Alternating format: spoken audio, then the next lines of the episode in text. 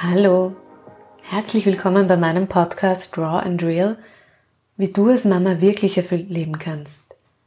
Mein Name ist Ruth, ich bin Gründerin des Mastermom Coaching Programms für Mütter und ich freue mich sehr, dass du heute hier bist. Auf diesem Podcast geht es um dich und wie du mit viel Leichtigkeit und Energie Mama sein kannst.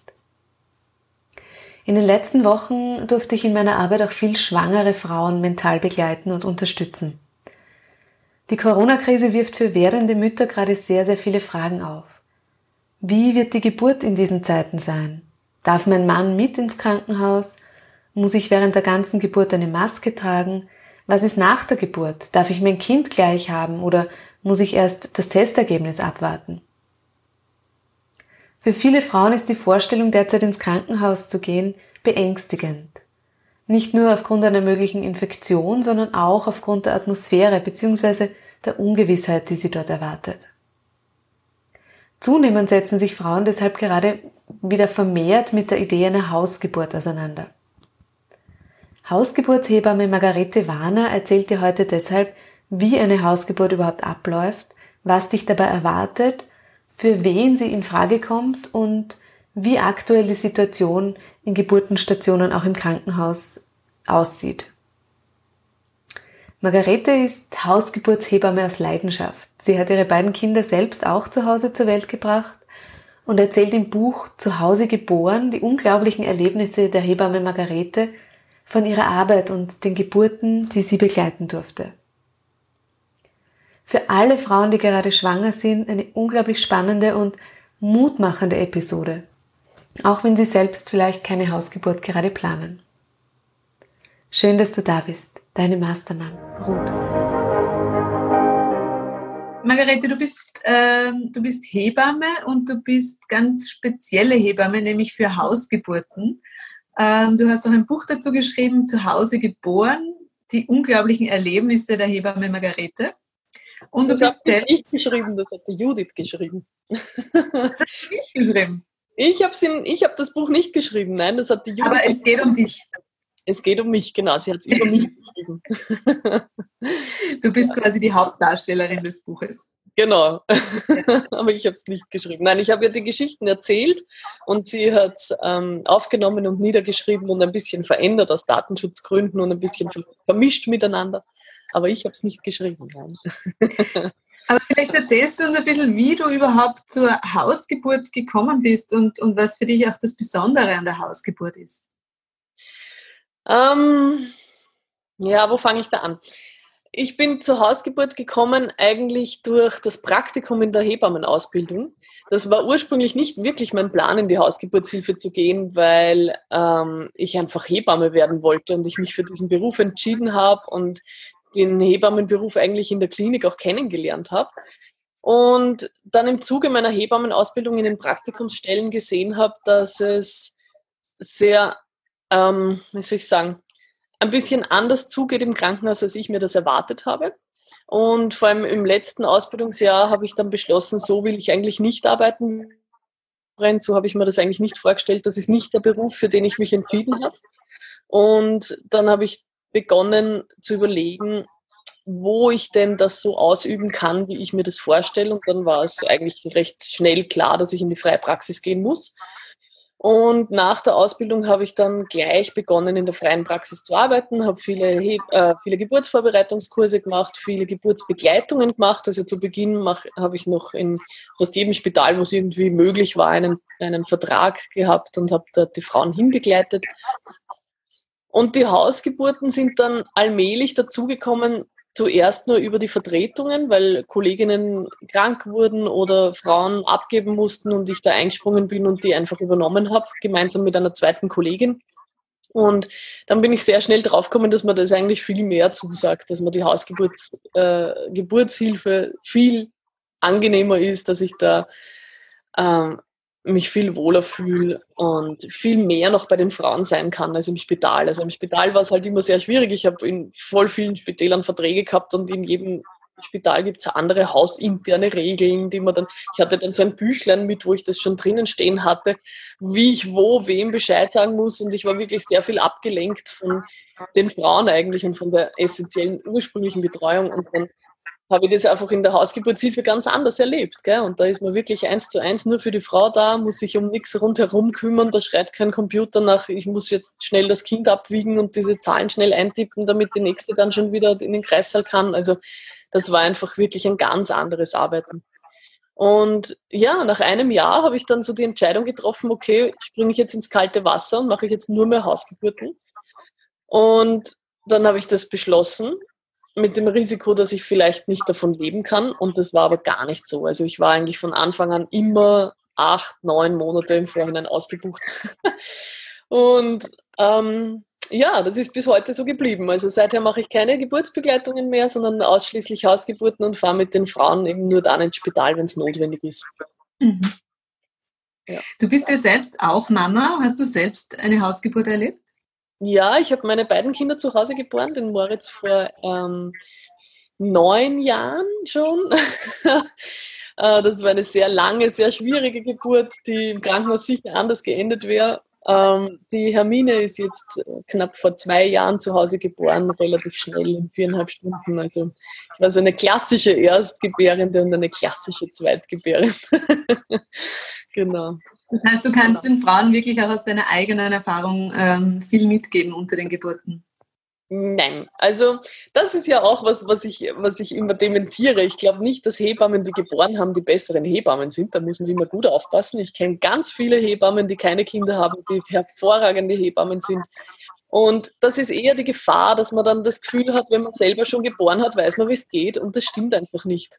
Das ist ja auch ganz viel unter den Müttern äh, das Problem, dass viele so aus ihren eigenen Erfahrungen schließen, dass das jetzt das Allheilmittel für alle anderen ist. Dem ist nicht so. Jede Frau empfindet es anders, jede Geburt ist anders, jede Geburt bei jeder Frau ist anders. Also es ist nicht so, nur weil ich zwei Kinder geboren habe, dass ich weiß, wie sich's anfühlt oder wie es geht. Das ist einfach ein großer Irrglaube. Ich weiß, wie ich meine zwei Kinder geboren habe. Ich kenne eine sehr langwierige, zache Geburt. Ich kenne eine sehr schnelle, intensive Geburt.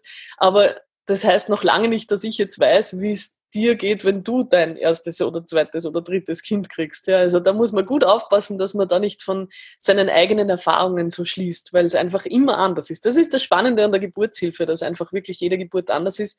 Und dafür muss man immer offen bleiben. nur wenn man geboren hat, da in diese Falle zu tappen und zu sagen, jetzt weiß ich, wie es geht, das ist einfach nicht so. Es gibt mhm. ja auch in Österreich einen Hebammenmann, also Hebamme ist ja die männliche und weibliche Berufsbezeichnung, also der heißt, nennt sich auch Hebamme. Und ähm, der ist auch eine gute Hebamme, ja. Nicht, der wird nie Kinder gebären selbst und wird diese Erfahrung nie machen. Ja? Aber ähm, ja, genau. Das ist einfach immer oft tapp. Das ist eigentlich sehr spannend, weil es gibt unglaublich viele Gynäkologen und da würde man das eigentlich nie so in Frage stellen, wie man es dann bei den fragen. Ja, richtig, genau. Das wird, wird man nie fragen.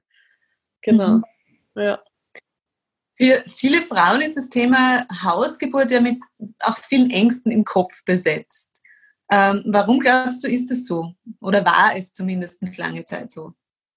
Ja, es war ja auch schon mal umgekehrt vor längerer Zeit. Jetzt ist es schon lange so, dass die Geburten hauptsächlich im Spital stattfinden. Das Spital, das ist auch historisch gesehen so, vermittelt einfach eine große Sicherheit aufgrund der technischen Geräte, aufgrund der äh, Räumlichkeiten, aufgrund der Ausstattung, die es hat. Das ist einfach eine Sicherheit, die es vermittelt und eine, eine ähm, auch mit dem vielen Personal, das dort arbeitet. Ja, es ist einfach in Österreich immer noch so, dass über 98 Prozent der Geburten in, im Spital stattfinden. Stattfinden viele tun das ja gar nicht in Frage stellen, gerade am Land, wenn man jetzt nur ein großes Spital hat, das äh, Einzugsgebiet, ein riesiges Einzugsgebiet hat und die, sich die Frage nicht stellt, wo man hingeht, dahinter fragt man das auch viel weniger. In den städtischen Gebieten, wo es einfach mehrere Krankenhäuser gibt, wo die Frauen wählen können zwischen verschiedenen Krankenhäusern, fangen sie auch gleichzeitig an, ein bisschen zu hinterfragen, na, wo gehe ich hin, was hat denn den besseren Ruf, ähm, gibt es Alternativen? Ah, da gibt es auch ein Geburtshaus. Ah, da gibt es auch eine Hausgeburtshilfe. Also da kommen die Frauen eher auf die Idee, ein bisschen weiter zu schauen, sobald man eine Wahl hat. Ja. Mhm. In anderen Gebieten, wo man einfach keine Wahl hat, wo es das eine Krankenhaus gibt und fertig, kommt man oft gar nicht auf die Idee außer durch die Großeltern, die vielleicht dann selber daheim geboren haben, die dann äh, erzählen von den Hausgeburten damals, aber für die meisten Frauen ist das halt einfach, das hat man halt früher so gemacht und heute ist das nicht so. Also es ist schon sehr viel unsere Gewohnheit und unsere gesellschaftliche Sicht auf Geburtshilfe, die das beeinflusst. Ähm, warum Frauen Angst vor Hausgeburten haben, ist äh, im, im, umgekehrten Sinn quasi die, dass sie das Gefühl haben, dass es weniger Technik zu Hause gibt, dass es weniger ähm, Sicherheit auch gibt zu Hause, dass es weniger ähm, Personal natürlich gibt, die sich da rund, rundherum kümmern können, dass kein OP gleich in der Nähe ist. Ähm, ja, diese Gedanken. Wobei ich ja mhm. immer dazu sagen muss, man macht ja keine Hausgeburt auf Leben und Tod. Ja, für viele klingt das ja so, na, wenn man Hausgeburt macht oder dann hört man so Geschichten, na, wenn mein Kind zu Hause geboren worden wäre, dann wäre ich äh, gestorben oder das Kind wäre gestorben. Das ist ja nicht so, ja, sondern wir machen ja keine Hausgeburt auf Leben und Tod, sondern wir fahren rechtzeitig ins Krankenhaus, wenn es Probleme gibt. Das muss man schon mhm. immer dazu sagen, weil das ist oft in den Köpfen nicht so selbstverständlich. Und ähm, ähm, ja, und wir haben eben durch die Hausgeburtshilfe, dass die äh, eine unter professioneller Betreuung stattfindet. Also im Idealfall hat man eine Hausgeburtshebamme an seiner Seite, die einen da unterstützt und rechtzeitig auch reagieren kann, auf Schwierigkeiten, auf Komplikationen reagieren kann, ist die Sicherheit laut Studienlage auch ein, die gleich hohe wie im Krankenhaus, mindestens gleich hohe wie im Krankenhaus. Mhm. Ja? Weil diese Technik und dieses viele Personal im Krankenhaus ja nicht nur Vorteile bringt, sondern auch sehr viele Nachteile über die man sich oft nicht so bewusst ist. Ja, aber das ist natürlich alles immer Fluch und Segen. Und wie, anhand, wie, wie wir anhand der Zahlen auch in der Geburtshilfe sehen, ähm, birgt es natürlich auch einige Gefahren. Also die steigende Kaiserschnittrate, viele Interventionen, die gemacht werden, das ist schon viel auch aufgrund dieser äh, hohen Technisierung der Geburtshilfe und der vielen Leute, die da einfach mitreden. Ja. Mhm. Jetzt, das ist ein wichtiger Punkt, weil es gibt ja sowieso auch Grundvoraussetzungen, um eine Hausgeburt überhaupt ähm, machen zu können. Ne? Das heißt, es kann ja nicht jede Frau ähm, per se eine Hausgeburt anstreben, sondern es muss wirklich die Vorgeschichte, Anamnese, Gesundheit des Kindes etc. Gibt es aber Faktoren. Stimmt das? Ja, also prinzipiell ist natürlich sinnvoll, wenn die Frau gesund ist, weil wenn die Frau schon äh, schwere Grunderkrankungen hat, die jetzt eine Geburt sowieso erschweren würden oder eine medizinische Unterstützung von Haus aus schon braucht, dann ist die Hausgeburtshilfe natürlich nicht das richtige Setting. Ja? Ähm, mhm. Auch wenn es ums Kind geht. Wenn jetzt das Kind irgendwelche schweren Fehlbildungen hat, irgendwelche Grunderkrankungen bringt, die die man einfach schon vorher, wo man einfach schon vorher Bescheid weiß drüber, macht es natürlich nicht viel Sinn, dass man eine Hausgeburt plant, weil man weiß, man muss nachher sofort ins Krankenhaus fahren und das Kind vielleicht sofort operieren. Also das sind natürlich Ausschlussgründe, ganz eindeutige Ausschlussgründe. Mhm. Ähm, es gibt dann noch Ausschlussgründe, die für manche Hebammen Ausschlussgründe sind, für manche nicht. Ja, da kommt es immer dann darauf an, welche Hebamme man sich da sucht. Ähm, beispielsweise gibt es Frauen, die einen Gestationsdiabetes haben, also einen, einen, einen, Schwangerschaftszucker, wo man dann schauen muss, ähm, wie ist der eingestellt. Ja? Also es gibt Hebammen, die sagen, das ist für sie ein absoluter Ausschlussgrund. Sie betreuen solche Frauen ganz sicher nicht zu Hause. Und dann gibt es auch Hebammen, die sagen, es ist nicht ein absoluter Ausschlussgrund, sondern ich muss mir das genau anschauen. Ist der Zucker gut eingestellt? Kennt sich die Frau gut aus? Hat sich die da in Sachen Diabetes wirklich zum Profi gemacht? Tut die regelmäßig Zucker essen? Hält sie ihre Diät gut ein? Ist das Kind im normalen, ähm, also gedeiht, also gedeiht das Kind normal? Ist es nicht übermäßig groß? Dann kann man die Risikofaktoren rundherum schon so minimieren, dass das dann kein Problem mehr für Geburt und für nachher sein muss. Ja? Und dann mhm. ist es nicht unbedingt ein Ausschlussgrund, solche Dinge. Also das ist natürlich immer eine sehr individuelle Entscheidung. Das ist dann immer wichtig, dass die Frauen direkt mit den Hebammen reden und sich da schlau machen. Ja, und dann muss man schauen, ob die Hausgeburtshilfe was, was ist für die Frau oder nicht. Prinzipiell sind die Frauen, mhm. die sich für Hausgeburten interessieren, meistens sehr gut aufgeklärt, sehr gut informiert, wissen schon vorab sehr, sehr viele Dinge. Also die, die sich bei mir melden, haben sich meistens schon ziemlich gut eingelesen in ihre Themen, die, die sie jetzt betrifft. Und ähm, ja, das ist dann oft nur mehr der, der, die Aufklärung pro forma für die Hebamme, damit man halt das alles nochmal besprochen hat. Aber die, die Frauen, die sich für die Hausgeburtshilfe interessieren, sind meistens sehr aufgeklärte und informierte Frauen. Ja. Jetzt hätte ja ich persönlich gedacht, dass am Land die Hausgeburt vielleicht noch populärer ist als in der Stadt. weil eben ähm, da eine gewisse Tradition über die Großeltern, die Eltern vermittelt wird. Ist das so oder, oder ist es eben wirklich umgekehrt? Na, Umgekehrt wüsste ich jetzt auch nicht unbedingt. Es gibt halt, wenn man sich die Österreich-Landkarte anschaut, vereinzelt Häufungspunkte, wo mehr Hausgeburten stattfinden. Das hängt aber meistens mit den Hebammen zusammen. Also gerade mhm. ähm, in Gebieten, wo viele Hausgeburten stattfinden, ist, ist oft eine sehr engagierte Hebamme daheim, die sehr viele Hausgeburten betreut, die schon die Mütter betreut hat, jetzt die Töchter betreut und so weiter. Also das ist dann schon was, was sich schnell umspricht und das geht dann am Land auch sehr gut.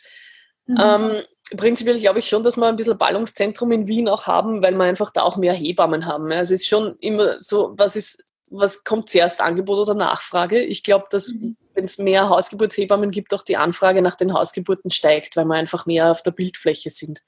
Ähm, ja, prinzipiell ist die Hausgeburtsrate einfach trotzdem eine sehr niedrige mit 1,8 Prozent in Österreich. Also so aussagekräftig sind diese Zahlen dann einfach nicht. Gell? Ja. Ja. Jetzt haben wir ja gerade aktuell eine ganz besondere Situation, nämlich auch was Geburten betrifft, äh, weil während die Geburt im Krankenhaus oder auch der Kaiserschnitt sehr, sehr oft als risikoarme Geburt dargestellt werden und als eben sehr sicher, sehr, ähm, ja, da quasi da kann nichts passieren, ja, ist es zurzeit aufgrund der Corona-Krise ja ganz anders, weil ähm, die Devise so heißt, bloß schnell wieder raus aus dem Krankenhaus. Und ähm, möglichst wenige Menschen rein. Also es unsicher ist, ob sogar der eigene Mann oder der Papa des Kindes dabei sein darf. Das ja. heißt, da ist gerade viel, ähm, viel Unsicherheit und viel Angst in Bezug auf die Geburt im Krankenhaus da. Kannst du uns zur aktuellen Lage da ein bisschen was erzählen? Ja, also prinzipiell zu dem, dass der Kaiserschnitt so risikoarm ist. Ich hoffe nicht, dass das irgendjemand wirklich ernsthaft behauptet. Ähm, ein gutes Aufklärungsgespräch würde so nie ausschauen. Ein Kaiserschnitt bringt immer mehr Risiken für Mutter und Kind als eine vaginale Geburt. Ähm, also der, der das so vermittelt oder der das so glaubt, ist einfach nicht gut aufgeklärt. Ja? Da gibt es auch gute also Aufklärung. Mir, mir wurde das selbst, ich hatte eine, eine, ähm, einen Notkaiserschnitt, wie es so schön heißt, ja? ja. Ähm, und wurde sowohl davor als auch danach immer wieder mit diesem Satz konfrontiert und höre es auch wirklich von den Mamas, mit denen ich arbeite, dass ja. quasi suggeriert wird, der Kaiserschnitt ist die sichere Geburt. Also das stimmt ganz, ganz sicher nicht. Dass, also ja, das stimmt ganz sicher nicht. Da gibt es genug Untersuchungen dazu. Ähm, der Kaiserschnitt ist immer eine Notfallgeschichte. Ja, also wenn unter der Geburt irgendwas nicht funktioniert, wenn das Kind in Gefahr ist, wenn die Mutter in Gefahr ist, dann ist das ein willkommener Notfallanker, den man dann fahren kann, wo er dann, wo es dann wirklich sein kann, dass man die Geburt zu einem Guten noch wenden kann, also eine Notwendigkeit, eine Notwenden. Und ähm, für das ist der Kaiserschnitt sicher gut. Und dann kann es schon sein, dass unter der Geburt sich herausstellt, das ist jetzt die sicherere Variante. Aber von Haus aus zu sagen, dass der Kaiserschnitt die sicherere Geburt ist, stimmt ganz sicher nicht. Weil es gibt genug Risikofaktoren, die dann entweder direkt beim Kaiserschnitt spruchreif sind für Mutter und Kind oder danach. Ja, es ist ja auch eine Frau nach Kaiserschnitt hat immer eine Narbe am Bauch, hat immer einen Risikofaktor für, Vorrang, äh, für weitere Schwangerschaften und Geburten. Also das ist ganz sicher so, dass der, der Kaiserschnitt nicht die, die gesündere und sicherere Geburtsvariante für Mutter und Kind sind. Ähm, ja, sehr traurig, dass das noch so, so empfohlen wird. Wie gesagt, unter der Geburt, wenn sich rausstellt, es muss sein, ist es ganz was anderes. Aber da reden wir halt eben nicht von äh, Aufklärung davor oder, dann, oder währenddessen, dass das jetzt der bessere Weg ist für das Kind oder für die Mutter. Ähm, was war jetzt die zweite Frage von dir? Genau, weil, ähm, also wie die, wie die Lage in den Krankenhäusern derzeit ja. Mhm. Genau, genau. Also in den Krankenhäusern ist es derzeit sehr unterschiedlich. Das macht es immer recht schwierig in der Beratung, weil die eben auch ganz unterschiedliche hausinterne Regeln wieder mal haben. Und es gibt sehr wohl Krankenhäuser, wo die Väter wirklich nicht mitgehen dürfen ins Kreiszimmer. In den meisten Häusern ist es so, dass sie mitgehen dürfen, wenn sie gesund sind und äh, dann halt auch mit, mit ähm, Mundschutz und Mas also Nasen-Mundschutzmaske. Ähm, in vielen Krankenhäusern dürfen auch nur die Männer und sonst niemand irgendwie mit reinkommen, was in manchen Häusern ein bisschen lockerer war zu Beginn, also oder, oder bevor Corona kam und jetzt eben wieder ganz streng ist. Und am Wochenbett gibt es eigentlich einheitlich meines Wissens nach gar keine Besuche. Also auch die Männer dürfen im Wochenbett nicht ins, ins Zimmer hinein und die Frauen wollen natürlich und sollen auch möglichst frühzeitig wieder aus den Krankenhäusern raus. Ähm, ja, prinzipiell ist es schon so, dass natürlich das Krankenhaus sehr auf Hygiene achtet, wie auch immer. Ähm, das Krankenhaus ist aber natürlich ein Ort, wo viele Menschen zusammenkommen, wo viele kranke Menschen zusammenkommen, jetzt nicht nur zu Corona-Zeiten, sondern immer in Wirklichkeit, nur da ist es uns nicht so bewusst. Jetzt sind wir dem, diesem Risiko halt sehr bewusst, weil wir es halt vermeiden wollen und möglichst wenig Leute sehen wollen. Ähm, ja, sogar Ärzte empfehlen, ambulante Geburten zu machen. Ärzte empfehlen, möglichst früh nach Hause zu gehen. Also die Nachfrage gerade für Nachbetreuungshebammen, auch für Hausgeburtshebammen ist gerade sehr, sehr hoch. Ähm, so hoch, dass wir es teilweise schon nicht mehr bewältigen können. Also zu Beginn ist es noch ganz gut gegangen. Da waren noch einige Hebammen zur Verfügung und einige Hebammen haben ja ihre Urlaube jetzt auch storniert und sind jetzt da, obwohl sie auf Urlaub gefahren werden. Also gibt es wieder freiere Kapazitäten. Noch ist es, glaube ich, so, dass wir fast alle, alle Frauen unterbringen, aber jetzt schon langsam beginnt dass man, dass man merkt, dass die Kapazitäten wirklich dem Ende, sich dem Ende neigen. Gerade die Hausgeburtshilfe ist halt wirklich schon sehr ausgelastet jetzt. Weil ausgebucht ist einfach ausgebucht und ich war vorher schon ausgebucht und ich kann jetzt leider nicht noch mehr Frauen dazu nehmen. Ich habe auch meine Kinder zu Hause, die sind nicht in ihren Betreuungseinrichtungen. Also ich kann nicht wirklich mehr arbeiten. Ähm, und so geht es ganz vielen Kolleginnen. Aber wir versuchen natürlich das Beste daraus zu machen und wirklich möglichst alle Frauen unterzubringen. Wir sind gut vernetzt, wir haben gute äh, Gruppen auf Facebook und auf WhatsApp, wo wir uns die Frauen einfach untereinander aufteilen und schauen, dass jede betreut ist. Mhm. Aber es wird schon recht knapp jetzt. Also ja. Das heißt, an wen können sich die Frauen denn, die jetzt sagen, okay, ich habe das Gefühl, ich möchte in dieser Situation doch lieber zu Hause äh, gebären, an wen können sich die wenden, Margarete? Naja, also die im Wiener Raum, sage ich jetzt mal so in Ostösterreich, können sich gerne an mich wenden oder auch an die Jennifer Winter, die diese WhatsApp-Gruppe installiert hat, der sich Hebammenverteiler nennt, die sich Hebammenverteiler nennt. Und wo man die Frauen einfach mit den Grunddaten, also wichtig für uns ist immer zu wissen, wann ist der Geburtstermin, ähm, in welchem Bezirk sind Sie zu Hause, das wievielte Kind kriegen Sie, wenn Sie vor äh, Geburten gehabt haben, wie die verlaufen sind, nur grob, ob Kaiserschnitt, ob spontane Geburt, äh, sonstige wichtig zu wissende Geschichten. Ähm, diese Hard Facts quasi, die braucht man, damit wir ein bisschen konkreter verteilen können. Und dann stelle ich oder die Jenny die Frauen in die Gruppe und dann ähm, meldet sich eine Hebamme die Kapazitäten hat. Im Idealfall sind es zwei, drei, damit man eine Wahl hat. Aber ja, wie gesagt, je, je kurzfristiger, desto weniger Auswahl wird es wahrscheinlich geben. Und dann schauen wir, dass wir eben eine Hebamme finden für die Frauen. Versprechen können wir natürlich nichts. Mhm. Es ist immer sehr abhängig davon, welche, welche Zeit, welches Monat, wann sie Geburtstermin hat, genau. Aber wir versuchen es jedes Mal und versuchen unser Bestes.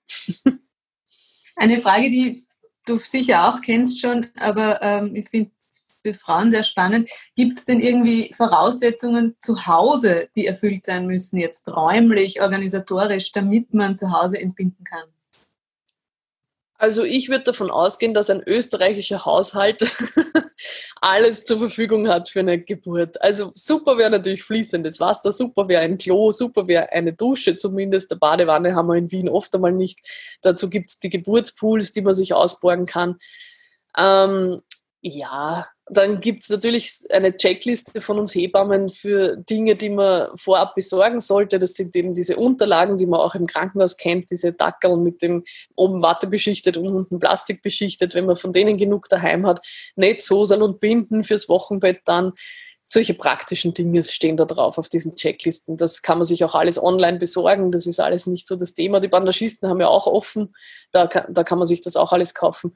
Also ja, zur Not haben manche Hebammen so ein äh, Notfallset quasi für Geburt auch meistens mit im Auto. Also ein paar Unterlagen, ein paar Netzhosen, ein paar Binden haben wir eigentlich fast immer mit, dass man das auch auf die Schnelle noch zur Verfügung hat. Aber ja, also Kinder kommen überall auf die Welt, auf der ganzen Welt, überall auf die Welt. Und das, also viel braucht es da nicht. Es braucht auch keine gewisse Quadratmeteranzahl der Wohnung. Das ist völlig egal. Also wir haben auch schon in den kleinsten Badezimmern in Sitzbadewannen Kinder geboren oder ähm, im, im, in Zelten. Eine Kollegin von mir hat eine Hausgeburt in einem Tipi draußen im Sommer. Ähm, ich hatte mal eine Hausgeburt in einem Wohnwagen. Da war das mit dem fließenden Wasser nicht ganz so leicht, aber das, äh, mit dem Gartenschlauch ist das dann auch ganz gut gegangen. Also das ist von der Wohnung her gibt es da quasi keine Einschränkungen. Man muss auch nicht die ganze Wohnung auskleiden mit Malerfolie oder so. Manche haben ja die Idee, dass das eine große Sauerei gibt. Das ist überhaupt nicht so. Also das hält sich da wirklich sehr in Grenzen. Und ja, wie gesagt, wenn man viele von diesen grünen Dackeln hat, die man unterlegen kann, dann reicht es. Genau. Für die Frauen, die jetzt ähm, entweder keine Hebamme mehr für Hausgeburt bekommen oder sagen, eine Hausgeburt ist mir doch noch ein Schritt zu weit, ist die ambulante Geburt eine gute Alternative aus deiner Sicht gerade? Also was die Geburtshilfe angeht, ist die ambulante Geburt keine Alternative zur Hausgeburt. Das ist ganz klar, weil die Geburt selber ja im Krankenhaus stattfindet und da ganz andere Regeln herrschen und ähm, das natürlich nicht vergleichbar ist. Ja. Jetzt im im Aspekt wegen Corona und äh, wegen der ähm, Ansteckungsgefahr gilt natürlich, je kürzer der Aufenthalt, desto besser. Ähm, das gilt aber immer in Wirklichkeit. Also ich empfehle ja jeder Frau, möglichst bald nach Hause zu gehen, eine Hebamme sich zu organisieren fürs Wochenbett, weil es im Krankenhaus meistens komplizierter abläuft als zu Hause, auch mit Thema Milcheinschuss und mit dem Stillen. Und da gilt auch, viele Köche verderben den Brei. Ja? Da gibt es einfach viele verschiedene Leute, die dort arbeiten, Kinder, Schwestern, Krankenschwestern, Hebammen. Jeder sagt einem irgendwas anderes, jeder redet einem was anderes. Da ist man wirklich sehr verwirrt oft und es gibt dann Stillschwierigkeiten und dann kommt man nach Hause und wird dann von einer Hebamme betreut und plötzlich lösen sich ganz viele Probleme auf, weil man einfach nur diese eine Bezugsperson hat und einfach sich konzentrieren kann auf sich selber und auf dieses Baby. Also prinzipiell empfehle ich das ja immer früher nach Hause zu gehen oder so früh wie möglich zu Hause, nach Hause zu gehen. Ähm, ja, eine Alternative zur Hausgeburt ist es, ist es nicht, weil die Geburt ja im Krankenhaus mhm. stattfindet. Also Hausgeburtshilfe ist schon nochmal ganz was anderes. Hausgeburtshilfe heißt ja auch eine Geburtshilfe ohne ähm, Intervention, ohne große Interventionen. Ja, also es gibt ja zu Hause keine Wehenmittel, es gibt keine Schmerzmittel zur Verfügung in dem klassischen Sinn wie im Krankenhaus mit PDA, mit ähm, äh, diesen Opiatderivaten, also wirklich starke Schmerzmittel, das verwendet man zu Hause alles nicht. Ja. Also wer zu Hause gebären will, mhm. muss, muss sich schon klar sein, dass das passiert, so wie es von Natur aus passiert, mit, aus eigener Kraft mit den eigenen schmerzstillenden Hormonen, die wir in uns haben, mit ähm, auch mit viel Geduld, die dazugehört, mit viel Zeit, die wir brauchen dafür. Es wird nicht forciert mit Wehenmitteln, nicht forciert mit die Hände auf den Bauch und das Kind rausschieben, nicht forciert mit Saugglocke. Das gibt es für zu Hause alles nicht. Also dem muss man sich schon bewusst sein. Es ist schon eine andere Geburtshilfe als im Krankenhaus, ganz klar. Mhm. Mhm. Glaubst du, dass dann eigentlich jetzt in dem Zeitraum, habe ich mich nämlich gestern wirklich gefragt, jetzt auch die Sektiorate sinken wird automatisch und man draufkommt, ah okay, braucht man vielleicht gar nicht so viele? Nein, das glaube ich nicht. Im Gegenteil. Zu optimistisch. Ja, also nein, das glaube ich wirklich nicht. Ich weiß es noch nicht, wir haben noch keine Zahlen, aber ich fürchte eher, dass sie steigen wird, weil man einfach durch das, dass wir weniger Kapazitäten haben im Krankenhaus, es gibt ja auch viel weniger Hebammen, die arbeiten können, es sind viele krank, die dann daheim sind, es gibt auch Hebammen, die in Quarantäne sind, die können 14 Tage nicht arbeiten gehen oder noch länger nicht. Ähm, und Personalnot hat meistens negative Auswirkungen auf die äh, Geburtshilfe und nicht positive. Und auch mhm. dieser, dieser Druck im Krankenhaus mit, es muss alles möglichst jetzt schnell und, und ähm, möglichst die OPs freigehalten oder weiß ich nicht, äh, die Intensivstationen freigehalten sein und so weiter. Also ich fürchte eher, dass der Effekt ein umgekehrter sein wird in den Spitälern und die Kaiserschnittraten eher steigen. Ich habe auch jetzt aktuell den Fall, mhm eine Frau, die ich zur Nachbetreuung habe, wo das Kind, das zweite Kind jetzt in Beckenendlage liegt, die in einem Krankenhaus angemeldet ist, wo sie keine Chance hätte auf eine spontane Geburt, sondern auf jeden Fall einen Kaiserschnitt kriegen würde. Da wäre ja normalerweise die Idee, dass sie in ein Krankenhaus gehen könnte, die ähm, Spontangeburten anbieten bei Beckenendlagen. Das machen die jetzt alle nicht. Ja. Frauen, die nicht angemeldet sind, können nicht kommen. Die werden, ähm, die kriegen quasi gar nicht die Chance auf eine spontane Geburt und das ist halt sehr bitter. Die hat jetzt quasi, die muss jetzt zittern bis am Schluss. Wenn sich das Kind in Schädellage dreht, kriegt sie ihre normale Geburt und wenn das in Beckenendlage bleibt, kriegt sie fix einen Kaiserschnitt das ist halt, ähm, ja, da fällt dir jetzt einfach eine Option weg dadurch, dass die Krankenhäuser mhm. sagen, nein, wir nehmen keine zusätzlichen Anmeldungen jetzt auf, auch für so Spezialfälle nicht. Mhm. Ja. Abgesehen davon, dass die Geburtsatmosphäre grundsätzlich wahrscheinlich gerade sehr ähm, angespannt ist, ich stelle mir das vor, mit Mundschutzmaske äh, zu entbinden, ähm, den Mann nicht oder vielleicht auch nur teilweise dabei zu haben, ist mhm. irgendwie nicht gerade so eine Wohlfühlatmosphäre in meiner Vorstellung. Ja, also wie gesagt, die meisten Krankenhäuser machen es so, dass die Männer sehr wohl mitgehen dürfen mit Mundschutz natürlich. In manchen Krankenhäusern, ich weiß jetzt nicht wie viele, ob das die Mehrzahl ist oder nicht, müssen auch die Frauen Mundschutz tragen. Das ist gerade ein bisschen umstritten. Auch unter den Hebammen wird das stark diskutiert weil das natürlich beim Atmen einfach auch behindert. Ja, das wissen wir alle, wie sich das anfühlt, mit so einer Mundschutzmaske herumzulaufen. Das ist schon im Alltag ein bisschen gewöhnungsbedürftig. Wenn man jetzt vermehrt Sauerstoff braucht, was ja bei, unter der Geburt tatsächlich so ist und wirklich viel atmen muss, dann äh, können die wirklich störend sein. Und vor allem die FFP3-Masken, also die mit dem Ventil auch, sind ja tatsächlich nachgewiesenerweise so, dass sie weniger Sauerstoff durchlassen und dass da dass es da dann vielleicht zu einer Unterversorgung auch fürs Neugeborene kommen kann, ist eben die Befürchtung.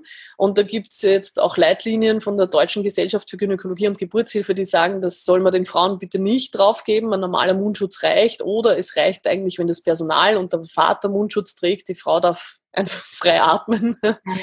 Mhm. Ja, also das sind schon Dinge, ähm, die gerade sehr stark diskutiert werden, inwiefern das wirklich notwendig ist. Es ist natürlich dann wieder ganz ein anderes Thema, wenn die Frau nachweislich äh, Covid-19 positiv getestet wurde, wie sehr die jetzt einen Mundschutz da tragen muss oder nicht, wie sehr können sich die anderen dann schützen.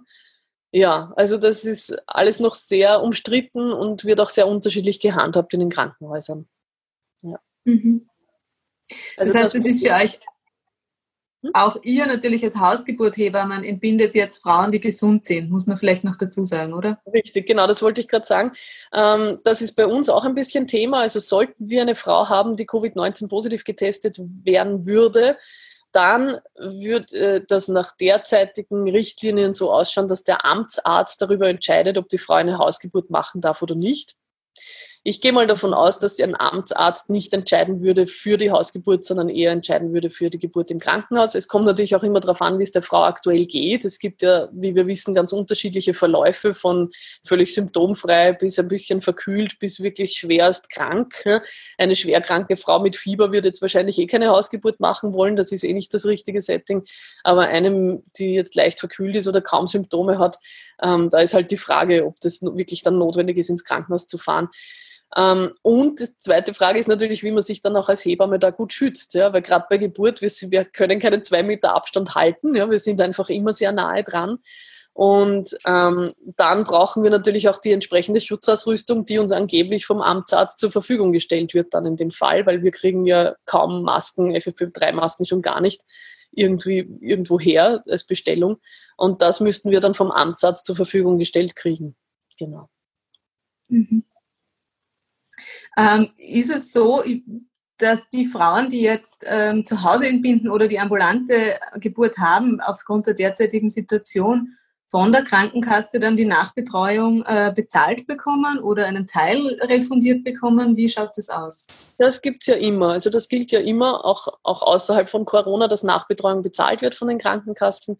Ähm, egal wann sie nach Hause gehen, das ist ja auch gefallen mit dem, sie müssen vorzeitig oder, oder eben ambulant nach Hause gehen. Ähm, es ist nur so, dass sie in den ersten fünf Tagen täglich auf einen Hausbesuch Anspruch haben und dann noch weitere sieben Hausbesuche in den äh, bis zur siebten Lebenswoche des Kindes. Also es ist ein bisschen limitiert, was die Krankenkasse zahlt, aber ähm, ja, für die meisten Frauen kommt man eigentlich damit aus. Es ist auch so, dass wir in der Nachbetreuung sehr viel jetzt auf telemedizinische Betreuung umgeschwenkt haben. Also wir statten die Frauen aus mit Babywagen, dass sie ihre Babys alleine abwiegen können zu Hause. Wir schulen, die, schulen sie da ein. Ich schule auch die Frauen ein, wie sie ihre Gebärmutterrückbildung gut selber tasten können. Ähm, ja, und wir schauen, dass wir möglichst viele Hausbesuche durch diese telemedizinische Betreuung ersetzen können. Auch das ist eine Kassenleistung, da zahlt die Krankenkasse auch noch etwas zurück quasi. Und Hausbesuche werden eben nur dann gemacht, wenn sie wirklich notwendig sind. Also mhm. meistens am ersten oder am dritten Tag nach der Geburt, wo wirklich dann Milcheinschuss ist, wo man auch dort sein muss und schauen muss, ob alles gut geht, ob das Kind gut stillt. Ähm, ja, diese Dinge. Und dann eben im Verlauf, das wird dann immer individuell entschieden, wie sehr braucht es meine körperliche Anwesenheit und wie viel kann man wirklich über, über Tele- oder Videokommunikation auch machen. Mhm. Genau. Sehr spannend. Ähm, danke, dass ihr euch ja da wirklich im Dienste der Frau auch so einsetzt, weil ich kann mir vorstellen, dass es für viele gerade eine wirkliche Erleichterung ist, auch zu wissen, okay, kann mein Kind ganz, ähm, ganz sicher und geborgen auch zu Hause auf die Welt bringen.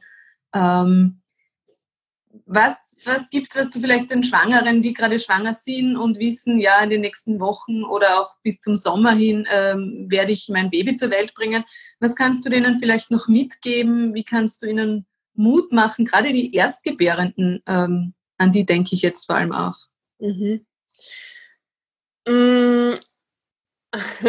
Also prinzipiell sage ich ja immer, es ist, wir haben ja ein bisschen Glück im Unglück mit diesem Coronavirus, weil wir wissen, dass der auf, den, auf die Neugeborenen und auf gesunde Schwangere ja nicht sehr aggressiv reagiert. Ja, das ist ja Gott sei Dank ein Virus, das könnte man auch ganz anders haben ähm, der uns da nicht so großartig beschäftigt, dass der irgendwie gefährlich ist für Säuglinge und Kleinkinder und, und gesunde schwangere Frauen. Das ist einmal das eine Beruhigende, würde ich mal sagen. Ähm, natürlich ist es immer empfehlenswert, sich eine Hebamme auch zu nehmen, auch wenn man jetzt keine Hausgeburt plant oder keine ambulante Geburt plant, einfach um Rücksprache halten zu können, um, wenn es Unsicherheiten gibt, eine Person zu haben, die man fragen kann. Das ist nie verkehrt. Ähm, Gerade Frauen, die im Sommer Termin haben, bei denen ist es schon sehr, sehr schwierig, weil da waren wir schon vor Monaten ausgebucht. Ähm, da noch Hebammen zu finden, die einen auch nachbetreuen können oder auch für die Hausgeburtshilfe schaut es da schon ganz schlecht aus für Juli und August. Aber man kann ja schauen, dass man eine Hebamme findet, die einen eben dann zumindest über Videotelefonie noch betreut. Da gibt es vielleicht dann noch Kapazitäten, wenn man sich das noch beibehalten kann. Oder dass man einfach eine hat, die man anrufen kann, wenn man sich wirklich unsicher ist. Ja, das sind so solche Dinge, mhm. das ist sicher immer gut. Ähm, prinzipiell ist ja so, dass Geburt dem, dem, Babys und Geburt selber ist Corona wurscht. Ja, die Geburten werden ganz wie gewohnt auch ablaufen. Die Babys werden auf die Welt kommen. Wurscht, was da draußen ist, wurscht, wie viel Ausgangsbeschränkungen es gibt. für manche ist es ja auch ganz ein, ein netter Vorteil, weil gerade im Wochenbett zum Beispiel gibt es ja wirklich sehr viel Ruhe gerade und wenig Besuch. Ja. Das ist auch gut. Also es hat ja alles ein bisschen Vor- und Nachteile und gerade ähm, in diesen Zeiten werden die Frauen halt wirklich auch sehr viel in Ruhe gelassen. Manche finden es sehr schade, weil sie ihre Freundinnen nicht zu Besuch haben können und das Baby halt gerne herzeigen würden auch. Aber für viele Frauen ist das wirklich auch eine, eine sehr große Entlastung, jetzt mal die Familie außen vor halten zu können mit einem driftigen Grund und einfach in Ruhe ein Wochenbett zu Hause haben zu können. Also ja, und dass sich halt wirklich viele schonen und nicht viel rausgehen. Das ist für Wochenbettsituationen ist es eigentlich ein großer Vorteil. Und was ich schon noch sehe, ist, dass wirklich ein, ein ganz reflektierter Umgang auch mit Routineuntersuchungen passiert gerade. Ja? Also sei es die Mutter-Kind-Pass-Untersuchungen, die ausgesetzt werden oder verschoben werden, die plötzlich gar nicht so unbedingt notwendig sind. Ähm, die ganze Pränataldiagnostik wird nur mehr gemacht bei Risikofaktoren. Ja? Also so einen reflektierten Umgang würde ich mir ja immer wünschen mit diesen Themen. Ähm, das, der orale Glukosetoleranztest zum Beispiel wird nur mehr gemacht bei Risikofaktoren. Alle anderen Frauen machen Blutzucker-Tagesprofile. Also es ist schon sehr spannend, was, was sich plötzlich für Alternativen auftun. Ähm, mhm. Auch die Mutter-Kind-Pass-Untersuchungen im Wochenbett vom Kind. Ja, die erste Untersuchung, die in der ersten Lebenswoche stattfinden soll, Ähm, da bin ich sehr viel im Gespräch mit den Kinderärzten, mit den Betreuenden und rufe sie an nach den Geburten, schilder ihnen, wie die Geburt war, wie das Baby war. Ich untersuche ja die Babys ganz genau nach der Geburt. Wenn es irgendwie Auffälligkeiten gäbe, dann kommt man eh nicht drum rum, dann muss man hinfahren oder kommt der Kinderarzt nach Hause. Aber wenn es keine Auffälligkeiten gibt und alles ganz normal ist und alles super funktioniert, dann lassen wir diese Mutter-Kind-Pass-Untersuchung aus und der Kinderarzt stempelt dann bei der zweiten Mutter-Kind-Pass die erste nach. Ja? Also das mhm. sind gerade Vereinbarungen, die wir haben mit den Ärzten. Mit manchen geht es so, mit manchen geht es nicht. Das ist ganz unterschiedlich natürlich, aber prinzipiell ist es schon sehr spannend, wie viel da einfach gerade möglich ist gell? und wie viel man da an Routineuntersuchungen einsparen kann. Mhm. Und vielleicht, das war so ein Gedanke, den ich hatte, ähm, bringt uns dieses weniger Technik, weniger Kontrolle wieder wirklich mehr zu unserer Intuition, zu unserer weiblichen Kraft einfach auch, ja, in dieses genau. Vertrauen genau. hinein. Äh, ich kann das. Ich kann genau, das. das das ist das, was ich damit sagen will. Also die, für die Geburtshilfe ist es gerade nicht unbedingt eine so schlechte Zeit, sondern wie gesagt, dieser reflektierte Umgang damit, auch diese Kompetenz, die den Frauen selbst jetzt gegeben wird, die auch uns Hebammen gegeben wird. Ja? Oder wenn ich telemedizinische Betreuung in der Schwangerschaft mache, da rufe ich die Frauen an und sage, ja, wie, wie fühlt sich alles an? Wie spürst du dein Baby? Bewegt sich das gut? Ja? Und die Frau kann mir sagen, ja, das bewegt sich voll stark und ich spüre starke Kindsbewegungen dort und da. Da kann ich schon ganz viel draus schließen, da brauche ich keine Herztöne hören. Ja, Kindsbewegungen sind immer das Aussagekräftigste, wenn es um den Zustand des Kindes geht. Und diese Kompetenz einfach zu, zu spüren jetzt auch und zu sagen, okay, du bist kompetent, indem du sagen kannst, dein Baby bewegt sich, also geht es ihm gut. Da braucht man keinen Ultraschall, da braucht man keine Herztöne hören. Das braucht man in Wirklichkeit alles nicht. Du kannst sagen, deinem Baby geht's gut. Ja? Und das ist eigentlich äh, etwas, etwas sehr Tolles, den Frauen diese Kompetenz einfach zu geben und zu vermitteln. Das machen wir in der Ausgeburtshilfe ja generell, aber jetzt halt schon vermehrt durch diese Videotelefonie, wo wir einfach nicht hingreifen können und nicht sagen mhm. können, ja, so und so schaut's aus, sondern wie spürst das du? Sag mal du, wie geht's dir? Wie geht's deinem Baby? Wie dreht sich das? Wo, wo bewegt sich's? Spürst du den Kopf tief oder spürst du ihn oben bei den Rippen und so? Also da kann man schon ganz viel auch so über das, die, das Gefühl der Frauen einfach schon rausfinden. Mhm. Es wird sehr spannend, ob die Frauen wirklich dann auch ähm, in diese Mutterrolle mit einer anderen Kompetenz, mit einem anderen Vertrauen reinstarten, weil ich mir denke, mhm. eben zu wissen, ich weiß es für mich, für meinen Körper gerade am besten, ähm, in dem Fall, weil ich muss, wenn niemand anderer da ist, ja, gibt mir ganz ein anderes Selbstvertrauen, als Mutter zu beginnen ja, und, und dieses Kind auf die Welt zu bringen. Das ja. heißt, es wird spannend in ein paar Wochen, Monaten, Jahren vielleicht auch, ja, ähm, da mal einen Vergleich anzustellen. Ja, bin neugierig, ob das jemand untersuchen will, aber ich glaube auch, dass das positive Auswirkungen haben kann, dass man einfach in, im Selbstvertrauen und in dem, wie wir, wie wir uns einschätzen in unserer eigenen Kompetenz auch was verändern kann. Genau. Ja, mhm. sicher spannend. Also für alle, die ähm, ja, sich irgendwie von dem Thema jetzt angesprochen fühlen und eine Hausgeburt in Erwägung ziehen, entweder in naher Zukunft, was knapp wird, oder aber auch in der Ferne, was dann vielleicht leichter wird, ja, ähm, kann in den Shownotes des Podcasts dann deinen Kontakt auch noch finden, beziehungsweise kann sich einfach inspirieren lassen von dem schönen Buch Zu Hause geboren ähm, und einfach mal auch ein bisschen mehr und Hintergründe über die, über die Hausgeburt noch nachlesen. Genau.